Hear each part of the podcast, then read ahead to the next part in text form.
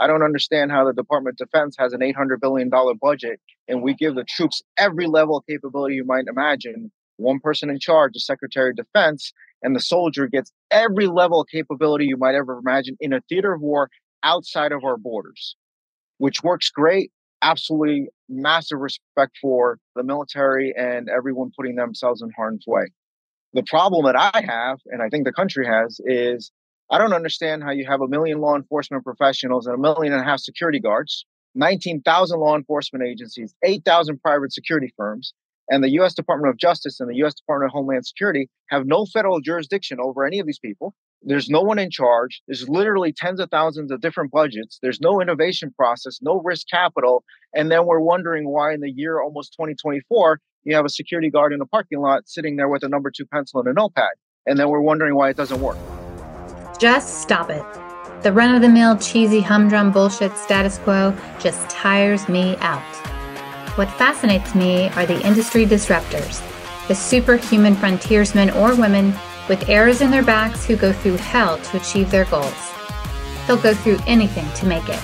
They bathe in hell and high water, a cut above. They're intolerant to mediocrity, the status quo, and yet they're the nicest people you'll ever meet.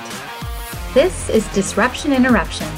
Join me as we meet and learn from those mavericks, rebels, and business leaders that aren't afraid to piss off the establishment in order to make radical change for good. This show is sponsored by Jotō P R, the disruptive anti-P R firm that murders your competition with cinder blocks and cyanide. Welcome back, everybody, to Disruption Interruption. I'm your host, K J, and we're here today to talk to another industry leader that has steered off the lame, tired path of the status quo. Now, today, we're about to uncover the mind behind groundbreaking innovations that have reshaped the realms of technology and security. This visionary leader is guiding the development of autonomous security robots, A S Rs, in Silicon Valley. Now, these A S Rs are a unique fusion of self-driving technology, robotics, A I, and electric vehicles, and are redefining security in ways we've never imagined. From turning ideas into I P Os and raising an astonishing one hundred twenty million dollars from thirty-five thousand visionary investors, this individual is on a mission to elevate the safety of the United States to unprecedented heights. And now, the moment we've all been eagerly waiting for, it's with great pleasure we introduce you to the mastermind behind this groundbreaking innovation and the architect of a safer future, William Bill Santana Li. Greetings from Silicon Valley. Thanks for having us. Good to see you.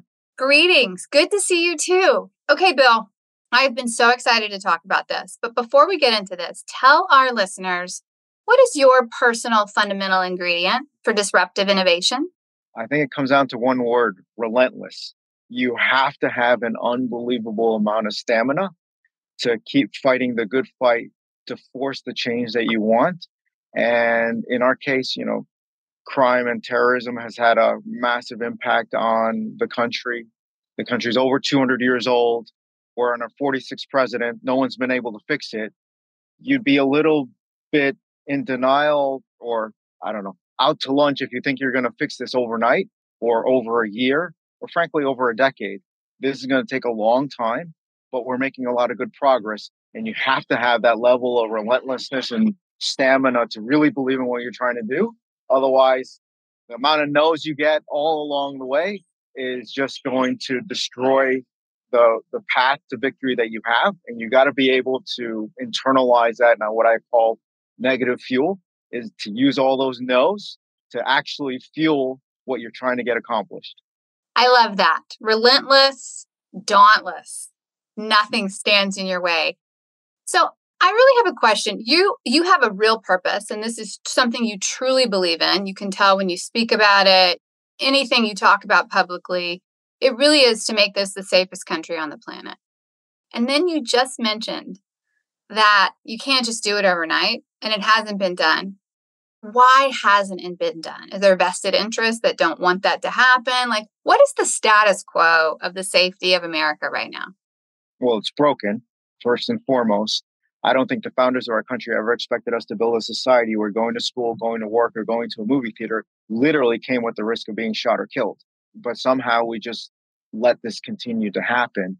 And part of it, it's structurally flawed in our country and the way the, the government is set up to handle this or frankly not handle this. And then I think like a lot of things, it's where does the money go? If you ever want to find the root cause of anything, just follow the money. The structural problem is, and I've said this numerous times and people sometimes get critical of me. It's like, Bill, you're saying the same thing for the last ten years. Yeah, well, it hasn't changed and we're still working on the same thing. I'm not going to change my tune. And that's part of being relentless of, look, you know, we're focused on what needs to get done and the message is not going to change. And the message is basically, I don't understand how the Department of Defense has an eight hundred billion dollars budget and we give the troops every level of capability you might imagine. One person in charge, the Secretary of Defense, and the soldier gets every level of capability you might ever imagine in a theater of war outside of our borders, which works great. Absolutely massive respect for the military and everyone putting themselves in harm's way. The problem that I have, and I think the country has, is I don't understand how you have a million law enforcement professionals and a million and a half security guards, nineteen thousand law enforcement agencies, eight thousand private security firms, and the U S Department of Justice and the U S Department of Homeland Security have no federal jurisdiction over any of these people. There's no one in charge. There's literally tens of thousands of different budgets. There's no innovation process, no risk capital. And then we're wondering why in the year almost twenty twenty-four, you have a security guard in a parking lot sitting there with a number two pencil and a notepad. And then we're wondering why it doesn't work. You know, it's a sad state of affairs. And frankly, and that's what you mean by structural. Yep. It's structurally flawed. The structure will not allow the local, state, and federal government to fix this for you. You are going to have to empower, enrage, get a massive cross-section of society to go, enough is enough. We need to change. And we need to kind of reimagine public safety. And now, finally, people are starting to realize, like, hmm, I guess this doesn't work. And so I, I think that's the structural. The, the money is the other problem. There's not enough cash coming in to innovate, right? So Northrop Grumman, Lockheed Martin, Raytheon, with kind of all kinds of crazy missile systems, submarines, and ships and what have you, but the country can't even build a purpose-built law enforcement patrol vehicle for the half million vehicles that are out there across the country. I live here in Silicon Valley. one hundred to two hundred billion dollars goes into startups every year. I don't know, well more than a majority goes into software. The part of it goes into biotech, and then the other goes into other. And almost zero goes into public safety, security, law enforcement, or anything related to that. And then you're wondering why there's no innovation on the other side. Like the mm-hmm. whole thing's broken. And that's why not only do I see gold in them hills from a shareholder perspective, but I, I think also there's a huge opportunity to build a set of technologies that would be priceless for the country. I mean, imagine the societal impact. You could cut crime in half in a city. What does that do to that municipal's budget, to insurance rates, to the property values, the viability of someone's local business, the safety of her family? Like literally everything changes. Yeah, it's almost too sane and too simple, right? You know, when you talk about all these jurisdictions, there's no federal oversight, right? Everyone has their own budget and so forth. Is some of the challenge getting people to, do they not want to have federal oversight on this? Do they think that that's too far reaching? That one's a tough question because it's actually paralleled and mimic on the education side of things. It's not like the Department of Education controls all the schools and all the curriculums and all the budgets. When the country was set up, we kind of did a hugely decentralized setup for whatever appropriate reasons at the time were still appropriate today. But you have the same problem on the education side of things. Like we can't pay our teachers properly. You can't provide the appropriate level of supplies to the schools. Schools are running around doing fundraisers just to cover things. Teachers are coming out of pocket to cover stuff. And then we're wondering why it doesn't work. It's structurally flawed. Yes. And it's so ironic. We can't even, I mean, even law enforcement, we can't pay them to do the job that they really need to do. And then the intersection. The intersection gets even more interesting. Well, Bill and Knightscope, you should go protect all these schools and upgrade all the technology so we can better fortify and harden the schools against intruders and mass shootings and everything else. Okay, we're happy to do that. We've been working on it. We have some schools as clients, but one more time, you can't pay your teachers properly. You can't provide the supplies to the school. Where is the school or the county supposed to just miraculously come up with a few hundred thousand or a few million dollars to secure the twenty odd thousand schools? You know, it's back to the cash. A lot of these are, as we've been discussing, structural problems that need to get addressed. And in order to address them, you're going to have to have some stamina, because this is not just going to happen overnight. Yeah, I would imagine you get a lot of pushback and probably go against vested interests. What have been some of the biggest challenges that you've had? Stuff that you never would have worried about when you started the company. You never would have thought that forming capital to build the company in the first place would have been a huge difficulty. You're trying to do something wonderful for the country, trying to do something positive. For us to have, you know, relatively speaking, I know you said it in the intro, we raised one hundred twenty million dollars from thirty-five thousand investors, but I'm an ex-automotive executive. You know, frankly, I used to lose a billion in rounding. That one hundred twenty million dollars was raised over ten years. You're relatively speaking to the mission, it's an insufficient amount of capital to execute what we really want to get done. And you would have thought it would have been relatively straightforward, but instead I got no, no, no, and no. And so that's why we did what we did, which was force the transaction to occur in an abnormal way to get done what we wanted to get done. How'd you do that? Now, the rules changed a little bit in terms of uh, security. So before it was illegal to kind of raise capital from the general public. And in twenty thirteen to twenty fifteen, things changed. So we're able to to do that. But it's to basically stay on message, tell people what you're going to go do, and then go do it. And then we were able to get those investors to support us. You know, we we raised all that money, no private equity shops, no V Cs, no hedge funds. Probably the other challenge we're dealing with now is now we're publicly traded. Our stock trades on NASDAQ under the ticker symbol K S C P. And now we're dealing with a whole other set of shenanigans. So you've got, maybe a year ago, we had maybe eight hundred thousand shares shorted against Knightscope. I think last count, we're at six million. Just because you have the legal right to short a stock and put downward pressure on it doesn't mean it's the right thing to do. And for anyone out there listening, if you're shorting any company that is in the national security interest of the United States of America, who's a defense contractor, who's trying to help law enforcement and public safety, and you're trying to profit from putting downward pressure on that stock, not just Knightscope, you need to make better life choices. You're literally siding with the criminals and terrorists. Yeah. One more time. You're literally siding with the criminals and terrorists by trying to profit off of putting pressure on companies that are trying to do something good for society. And you need to make better life choices. That is a mic drop statement. It sounds to me like you have a plethora of things that you have to be relentless about. Tell me the ideal scene, like your vision is the safest city in America. What does that look like? Because we now know what the status quo is. What does that look like? I give you two different answers. I think the first answer is, if you look at the top ten safest cities in the country today, for whatever reason, they're all clustered in the Northeast. They probably have a median income of around one hundred thousand dollars, six figures, right? Okay. And the populations are tiny. They're, they're really small.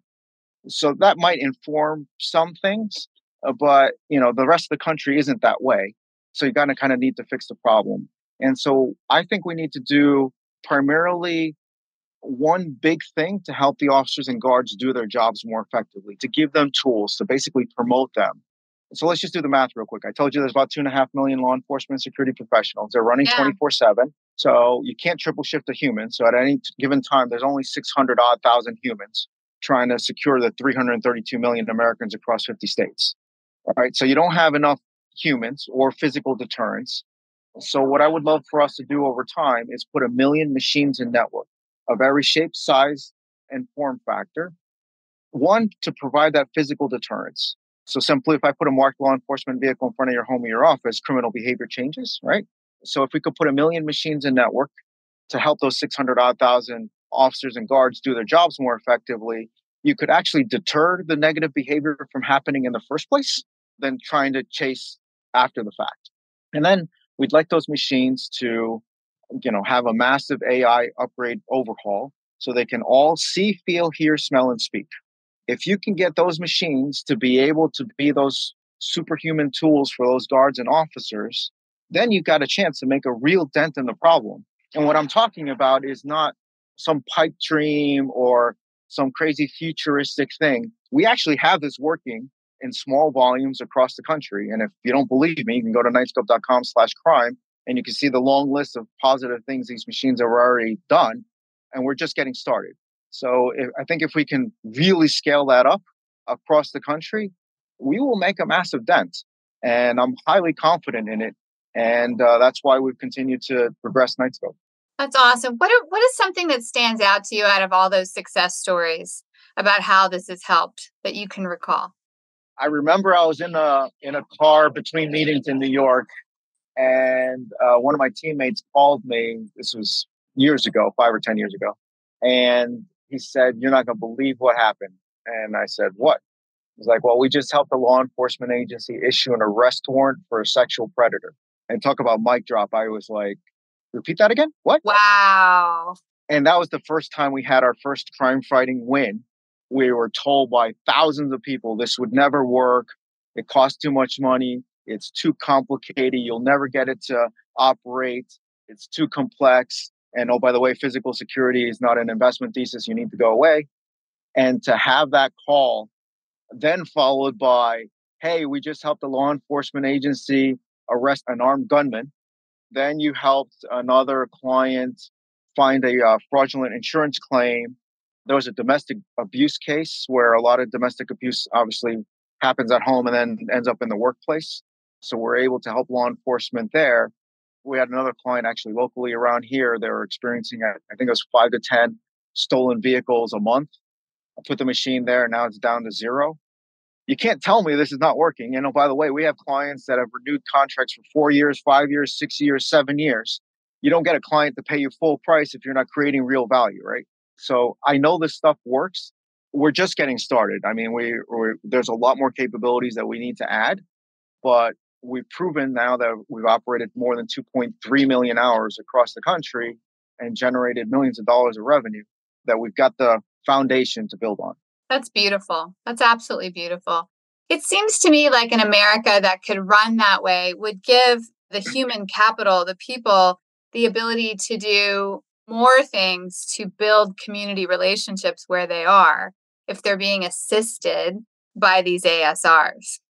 That's a big responsibility for police and security, and they want to be a part of their community and build those relations. Yeah, and I, I think, you know, we've got a few things up our sleeves that would help communities in the future.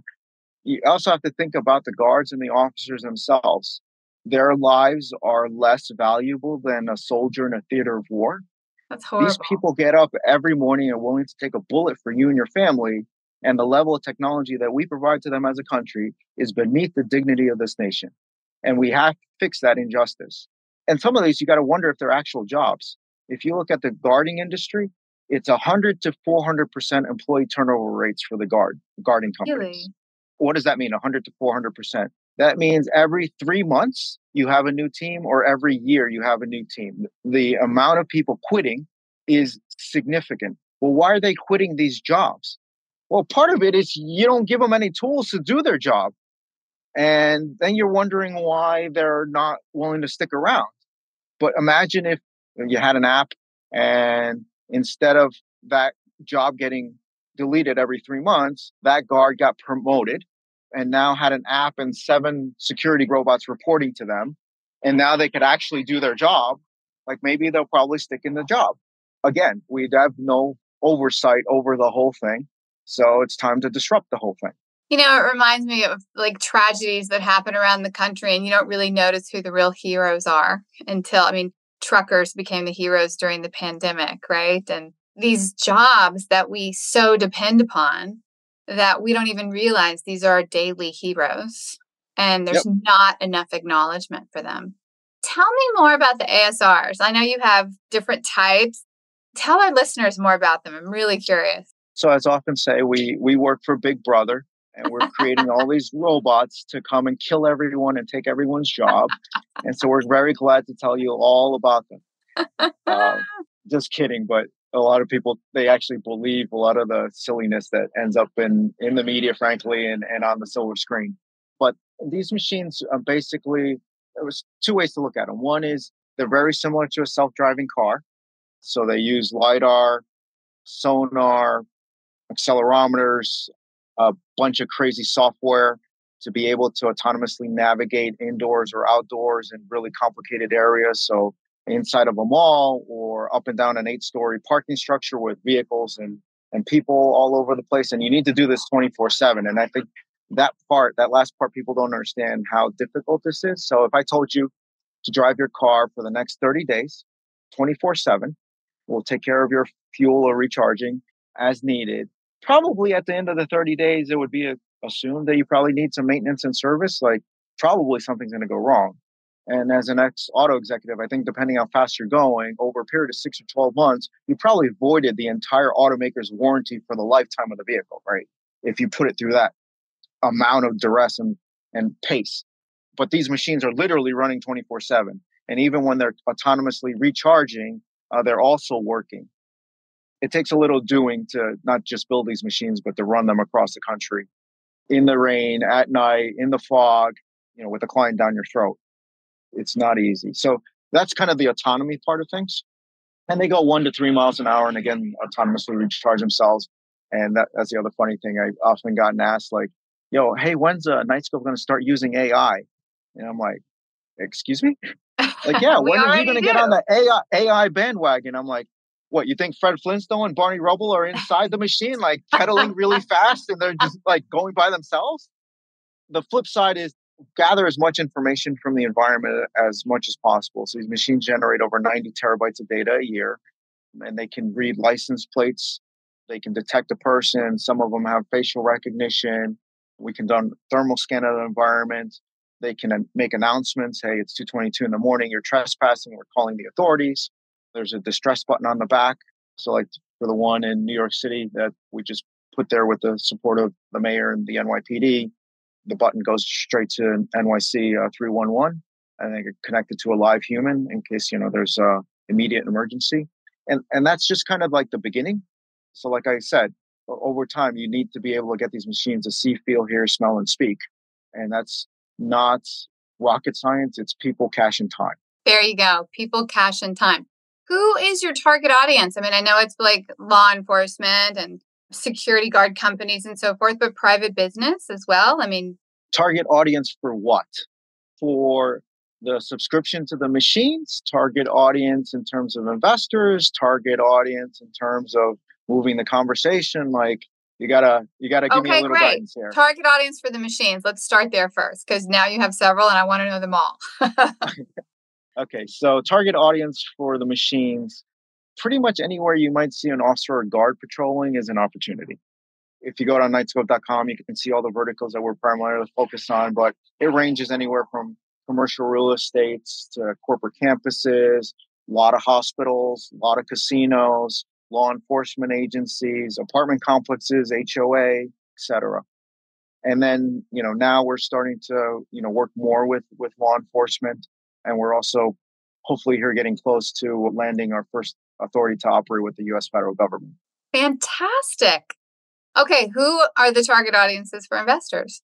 Investors. This one's hard, but because I've talked to investors that are in their nineties who are appalled at what's going on and want something better for the next generation.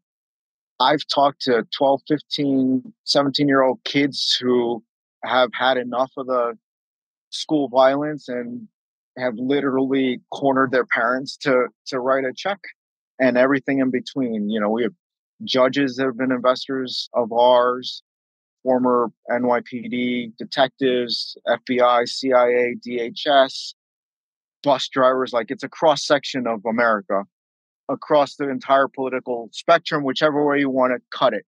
You know, if you're a digital marketer, like who's your audience? Like, ah, uh, the whole country. Your audience is um, Americans. Seriously.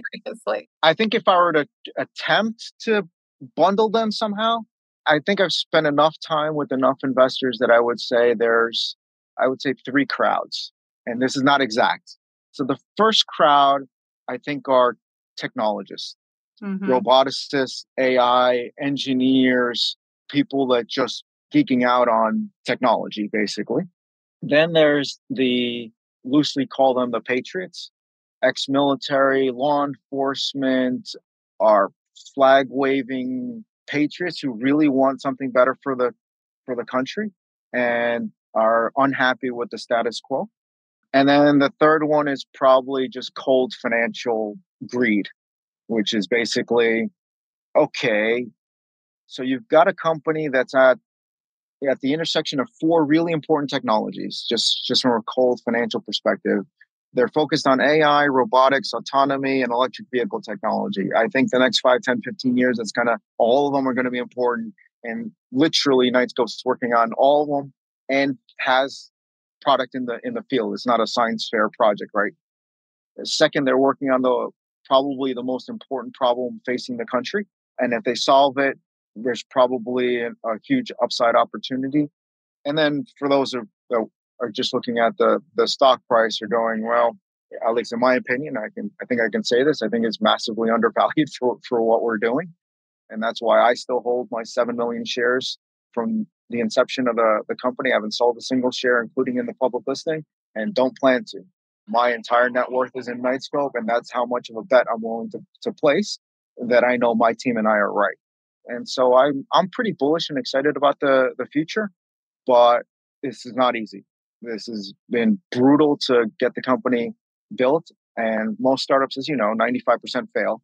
The statistical probability of you founding a company, getting it funded, growing it, taking it public, buying another company, and still be standing is kind of slim, less than one percent chance of that happening. But we're here. And to top it off for the finance people is like we're growing double digits. We did maybe three point four million in sales in twenty-one and twenty-two. We did about five point six million. This year, we're on track for about twelve million. So we're in double digit growth. Like, okay, you got a company that's at the importance of technology, the market they're going after is never going to collapse, and they're growing in double digits. Like, you know, maybe I should take a look at it. Maybe I should. You know, you mentioned it was brutal. When was the like epiphany for you? When did you say, that's it, I got to do something about this? I think it was probably two moments. I was born in New York City, as you probably know, and someone hit my town on nine eleven. And at that time, I committed that I was going to spend the rest of my life better securing our country. And so that's why I'm willing to do the irrational, illogical, sometimes stupid things to force this to happen. Anyone else would have just, frankly, just would have quit by now. If we, frankly, would have been funded by a bunch of V Cs, they probably would have shut us down four or five times before the company got listed. They would never have allowed someone to do what we did to to get here. So that, that was one motivator. And then Sandy Hook, that was just, you know, the original management team is still the same management team today. And that was enough. And I'm upset that it's over ten years now and we're still having the same problem. If anything, it's gotten worse. Yeah, those are definitely two defining moments. Okay, so where do you see the future of Knightscope? I think long term, we have a chance to build a thirty billion dollars company that, that kind of looks like a defense contractor. But instead of focusing on the Department of Defense, we're focused on the Department of Justice, Homeland Security, the nineteen thousand law enforcement agencies, and eight thousand private security firms, and providing them unbelievable technologies for them to massively improve their performance and do it in a way that can help society and for students and for parents and for faculty to be really focused on the more important things of life. Everyone's kind of always worried about the robots. And like, oh, the robots are coming. They're going to kill everyone, take everyone's job. And I'm like, you know, frankly, where I sit, and this may sound humorous, it's, it's not. It's like, I worry about the humans. You a should be worried about crime, the humans. You have a property crime occur in this country every four seconds, a violent crime every twenty-six seconds, and you're worried about the robots? I think you're kind of placing the emphasis in the wrong area. We kind of need to change how we police, how we do public safety, how we do security. And if people don't think I'm serious, I've already dedicated uh, more than a decade on this. I'm prepared to spend another one, two, or three decades to force this to happen. And probably shouldn't bet against the Knightscope team, and you shouldn't bet against kind of what we're doing. I absolutely love how dauntless you are and how much you really, really, really want to help. Okay, I have a personal question for you. Because you mentioned, well, you mentioned you're exhausted and you mentioned you're relentless and, you know, you are doing everything possible to make this go and you're going to make it go. But what do you do outside of your Knightscope time? What are your crazy passions? Do you have any? I, I've said this more than a few times. My wife says I'm possessed, and I, I do have need to take a break sometimes and just be the couch potato or pick up the guitar and play a little bit. But I don't have time for that. And even when I am taking a break, I'm not. And it's kind of messed up. Like, you got to have a screw loose to be doing this in the first place. Like, any founder I think that's why kind of we all relate to each other. Like, there's something wrong with you. You want to get punched in the face on an hourly basis and then get up in the next morning and keep doing it. Or as I often joke, like the founder's diet. The founder's diet is punched in the face for breakfast, kicked in the stomach for lunch, body slam for dinner, then get up the next morning all smiley and get on a little podcast and keep chatting about what you're trying to do. Like, and get the message it, out. Yeah, and, and still get the message out. And everyone's telling you no all day long. And you got to somehow have the energy to keep going. I just want to acknowledge you. That's badass. Thank you. I don't know about that. I, I really care about what we're doing. This is not easy. We can't do it by ourselves. And take a moment to thank all our investors, because without you, we literally couldn't have built this. You, you physically fueled our ambitions, and your part and parcel helped build Knightscope. And without that capital, we can't we can't continue to to grow the company. So we're eternally grateful, because you're part of the solution. And instead of sitting on the sidelines complaining and whining why things don't work, I'd rather spend the time on on fixing the problem. But you know, when I say I'm possessed, it's like I can't sit still and watch a movie properly. Big Star Wars fan, or watch Mandalorian or whatever's going on, and I'm like sitting there going, "Oh, that's cool. Maybe we could build a building like that." Or, "Hey, that that architecture. No, that surface treatment on that robot's. Oh, interesting color combination." Like, I'm paying attention, but I'm not, and it's it's kind of messed up. I love it. I actually love it. You're a pioneer. You have arrows in your back, and you're going to keep going. When we started, I was seven feet tall. Like, trust me, I was seven feet tall. I'm four foot nine now. So, last question before we wrap up. What is the what is the message you want to get out to Americans about this? Food for thought. Fight back. Enough is enough. We have a chance to fix the problem. You have it in you to be able to tell everyone you know about Knightscope. You can figure out how to support what we're doing. If you want to learn more about knightscope dot com, you can go to knightscope dot com slash rise, R I S E, and you can get a good understanding of where we've been and kind of where we're going. But you, the public, are the ones that are going to enable and be the catalyst for this change. We're not going to do this with one hundred people on my team here in Silicon Valley building new technologies and all of a sudden think that the entire country is going to change how they do things by ourselves. It's not going to work. And I got criticized heavily on Wall Street by like the manner in which we raised a bunch of capital to get all this done. Who are these thirty-five thousand people, like, in a very dismissive tone? They must be driving you crazy. And I'm like, well, first of all, you have no idea who you're speaking about. Second, these people actually really care and they put their money where their mouth is.